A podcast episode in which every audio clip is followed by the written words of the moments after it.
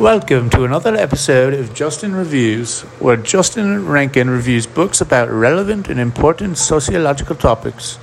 Today he will talk about his latest read, a book called Crook County by assistant professor in the Department of Criminal Justice at Temple University, Nicole Gonzalez Van Cleve. The book chronicles 10 years of work looking at the biggest criminal courthouse system in the, con- in the country, Chicago's Cook County. Welcome, Justin. Can you give us a brief overview of the book?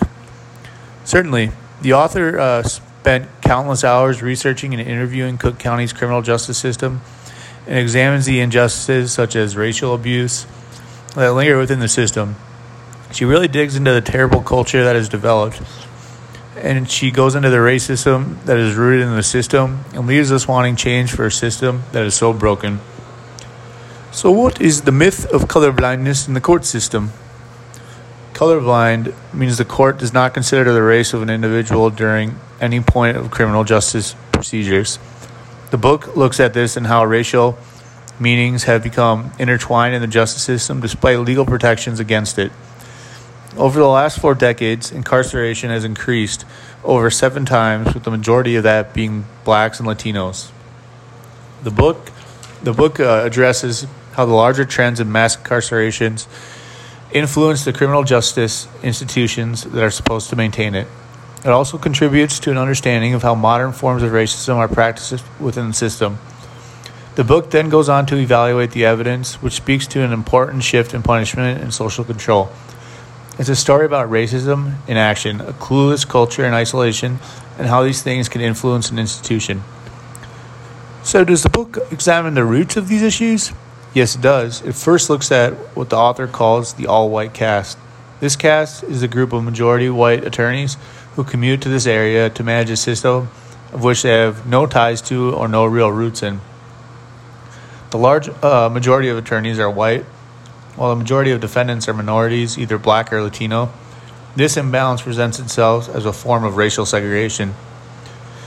What is the Hotel California? I found this section very interesting. The local jail is referred to as the Hotel California as a play on the Eagles hit uh, song from the 1970s.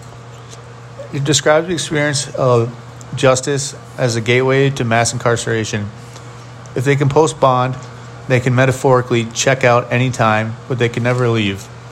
They are often released into a rival gang's territory and find themselves scrambling to get back home before they are hunted down and killed. What is the currency of time that the author talks about?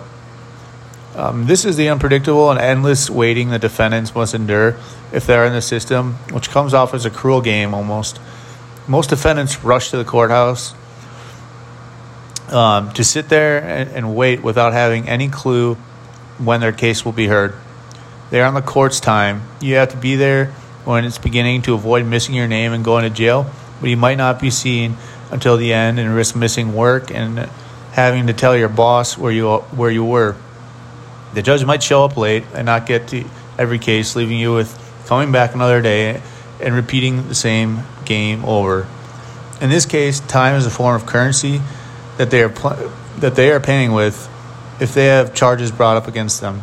Even if you want uh, to go to the bathroom and miss your name being called by the judge, you might be bumped to the end of the docket, or the judge could even issue a, a bond forfeiture warrant for not being present, where you could be taken to jail.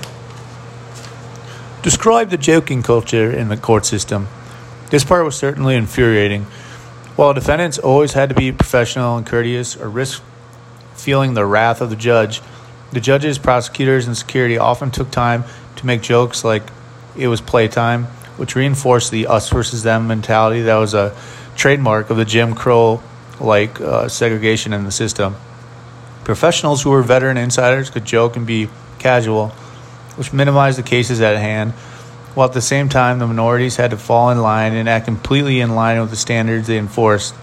The professionals informally um, was defined by laughter, uh, joking, and the mocking of defendants, even with the microphones on. One court watcher said the judge stopped the court record to tell jokes to the sheriff, clerk, and prosecutor. The author goes on to tell us of many other court watchers' experiences with observing with them um, observing similar behaviors. You said court watchers saw this behavior. Can you tell me about the court watchers? Yes, the author cites many court watchers in Cook County with the object of it being to hold the courts accountable, including the professionals who make up the court. Often, when a court watcher uh, makes it known that they are present, professionals will be on their best behavior and try to act in a way that could not get them in trouble. But bad habits are hard to break, so oftentimes um, things would still slip through the cracks, allowing for the court watchers to document it. What is a mope? A mope is a term professionals use to describe someone who is um, degenerate, uneducated, incompetent, and lazy. It is someone without values that has no motivation, does not like to put in hard work. It is hard for the professionals not to see all defendants as mopes. The professional mopes are childish.